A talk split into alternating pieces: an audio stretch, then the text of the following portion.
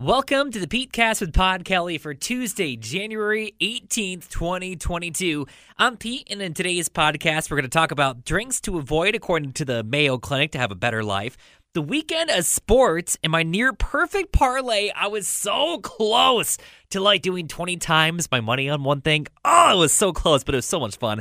And is an online degree viewed as the same quality to an employer as a traditional in person degree? So we're going to be talking about all that. But first, let's talk about last night's Road Warrior trivia question.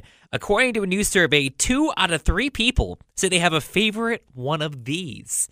I'll give you that answer at the end of the podcast. So, according to a new study released by the Mayo Clinic, they say you should avoid drinking these drinks in order to live a healthier life. And I'm not sure how much of a, an impact this is going to have.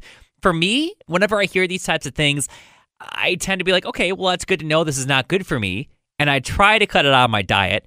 But then a week later, I forget about it and I go right back to eating all the unhealthy stuff. So, according to the Mayo Clinic, they say you should limit your intake of energy drinks, diet soda, high fructose smoothies, and sports drinks.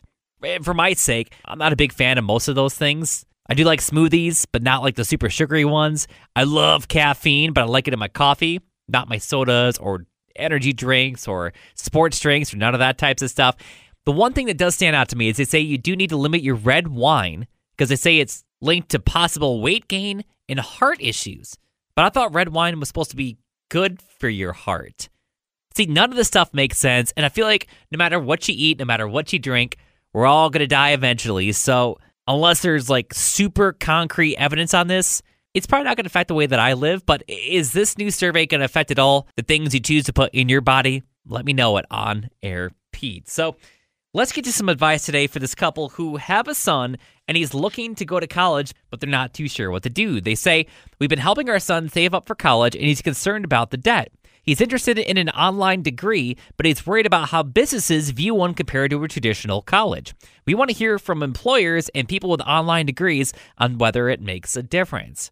Now, I know like 20 years ago, it was kind of poo pooed. And even when I went to college, I ended up going in 2007 you could get an online degree at that point, but there was always a bit of a, a stigma to them at that point. There wasn't a whole lot of a, a track record because they were still very new back then.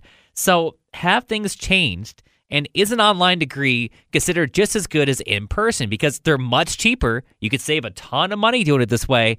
What do you think?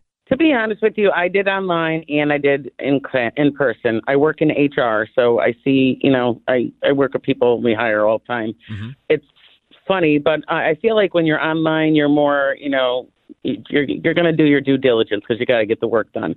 However, C still get degrees, so you know, people when you're when you when folks are looking for people to be hired, they really don't look at the grades or anything.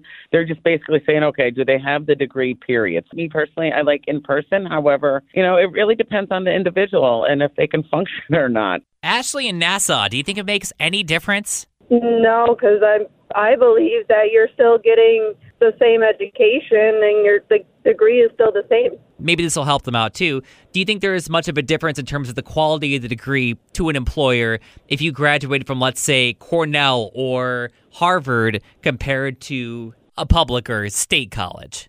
I don't think so, in all honesty, because I'm I'm currently in school for Mildred Elley Mm-hmm. And we're doing half in person and half uh, online because I'm doing massage therapy and everything is still i don't think there's much of a difference. So what do you think? Is an online degree considered as good as one you get in person? Let me know it on air pete up on twitter. So let's get back to sports because this weekend was nuts.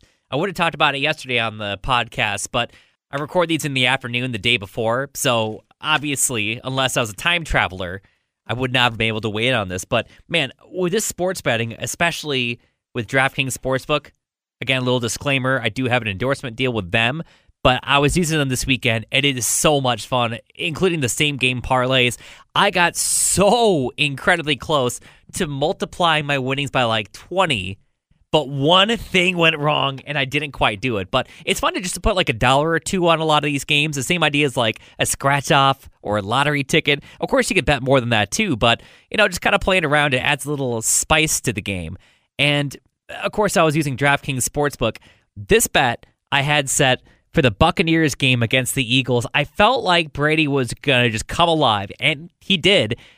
If I had gotten the same game parlay with these four picks right, it would have been plus 2,500. And if you know sports betting, well, that's pretty good. I only put $2 into it. I had to have the Tampa Bay Buccaneers with a money line win, which means they just simply have to win the game and that's it. Gronk had to get a touchdown, which he did. Tom Brady had to have over 229 and a half passing yards, which he did. The only thing that I missed out on was Tom Brady scoring a touchdown, you know, running into the end zone because I thought that was going to be a possibility because, well, if you have a quarterback sneak or whatnot and you're right near the end zone, sometimes it's easier just to run it yourself if you have an opening. Like we saw it a few times over the weekend, the quarterback's doing that to get a touchdown. So I was like, all right, well, maybe that's a good chance of it. I haven't watched too many Buccaneers games this, this year. And yeah, just barely missed out. I would have won like 50 something bucks. So Uh, other games I ended up winning. I think I was up like 60 bucks in total between the different parlays and whatnot I did over the, the weekend. So it's seriously, I am absolutely obsessed with it. I just can't believe how much of a blowout that Bills game was against the Patriots. As a Jets fan, I was loving every second of it. And the Bills had all kinds of records that game. So that was a lot of fun this weekend. And, you know, mostly because I have to watch the Jets lose. All right, so let's get back to Road Warrior trivia. The question two out of three people say they have a favorite one of these. What is it? Uh, favorite photo? It is a favorite photo, and it's a favorite photo of yourself. Look at me go. 66% of people say they have a favorite picture of themselves. So, do you have a favorite photo of yourself, or are they all just as great? I do have favorite photos of myself. Yeah. I mean, you got to pick a profile picture somehow, right? exactly. Yeah. And if you want to play Road Warrior Trivia, we do it live every weekday afternoon at 5. This week, we're playing for tickets to see Cage Wars 50 coming to Rivers Casino this Friday night. Coming up tomorrow on the show, we're getting invited to this couple that keep having people in their backyard in the middle of the night. They go outside, they can see the footsteps in the snow, but they haven't been able to catch these people trespassing on their property. Thankfully, there hasn't been any damage or anything yet, but what can they do to catch them and stop them?